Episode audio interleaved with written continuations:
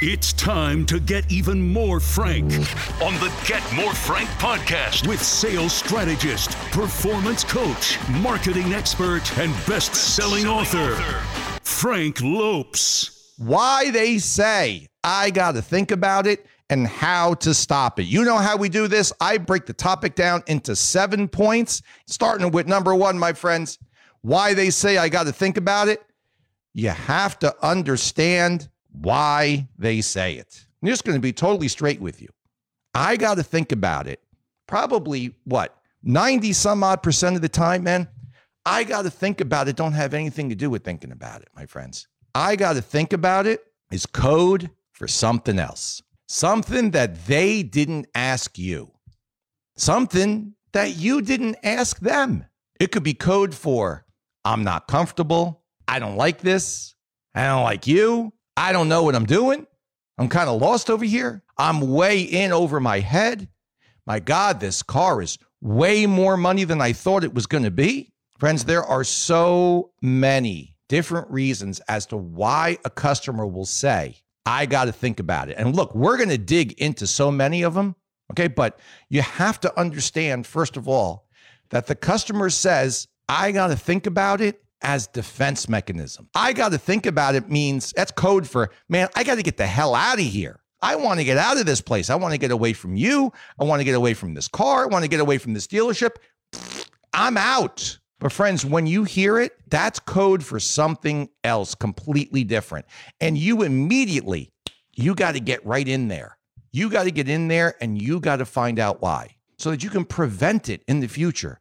But first of all, you got to understand the customer says it as a defense mechanism. When you're really tuned in with the customer, when you follow the process, when you're tuned in with the customer, you're able to totally diminish those, to minimize them. Get more Frank. Number two, why they say I got to think about it. You or your store have a bad process. There are so many processes out there that lack the steps necessary to eliminate, I got to think about it. If your store doesn't even have a process, okay, there's a lot of salespeople that they don't do the things that are necessary to eliminate the I got to think about it moments. And look, if there's no process in your store, like I'm just going to be straight with you, it's totally up to you to be able to have your own process. You can't just depend on the store all the time. A lot of times, honestly, this is up to you. And you've got to build the process and you've got to have your own process.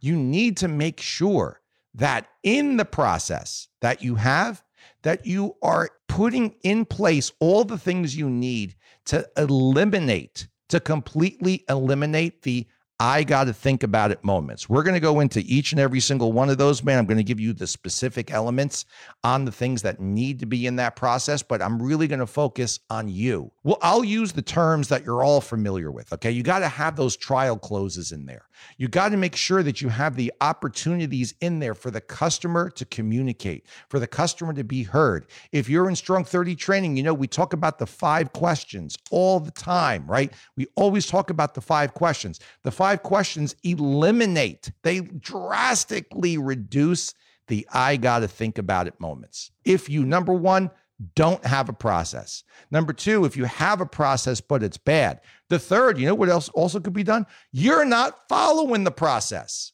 If you're not following the process, friends, you're opening up all of these opportunities for these I got to think about it moments to actually pop up. If your store has a process and it's a good process, the process is in place because it works. You need to respect it and you need to utilize it so that you can eliminate these I got to think about it moments. Most of the time, when either you don't have a process or you're not following the process, that's how the I got to think about it moments pop up. 7MS, the seven minute setup by Frank J. Lopes, was tagged as one of the seven best investments you can make by Forbes magazine. Yeah, Forbes magazine. Grab it today on Amazon, Apple Books, Barnes Noble, and wherever books are sold online. Number three is they say I got to think about it because you did a bad vehicle presentation. Your presentation stunk. And now the customer's giving you the, yeah, I got to think about it. And you can't blame them. Look, friends, let me give you two stats that are extremely important that you got to know when it comes to vehicle presentation. The first one the average customer cares about less than 20% of the features that are available on a vehicle, but they care about over 80% of the features that are important to them. Most of the time, my friends, you're talking about everything except what's important to the customer. You're talking about the torque, you're talking about the horsepower, you're talking about the cubic feet, you're talking about all of this that the customer does not care about. Why are you doing this? Well, most of the time you're doing it for two reasons. Number one, because you think it makes you sound smarter. By you knowing all these things, you're going to razzle dazzle the customer. In essence, you know what's actually going on? You're putting the customer to sleep. Number one's your fault. Number two is really not your fault. It's because you've watched one too many walk around videos from the manufacturer and you think that that's the way to actually present a vehicle to a customer. And you know what? It's not. You got to find out what are the most important features to that customer. What are the most important things to them? What features did they have in the vehicle that they're driving now that are an absolute must? What features do they absolutely need to have in their new vehicle, in their next vehicle? Maybe their life changed. Maybe they've got a kid now. They didn't have kids before. Maybe they got nine dogs. They didn't have dogs before. You got to learn what those hot buttons are. And then your vehicle presentation revolves around what? The things that are important to the customer. The Get More Frank podcast. Brought to you by Hamlin and Associates. Your next record month starts here. Car Now, the only road that can bridge online and in showroom. And iRecon from V Auto. See every step of the reconditioning journey for every car. And number four is either you move too quick or you move too slow. This is one of the ones that I see salespeople do all the time. Okay, all the time. Either they're in a big rush.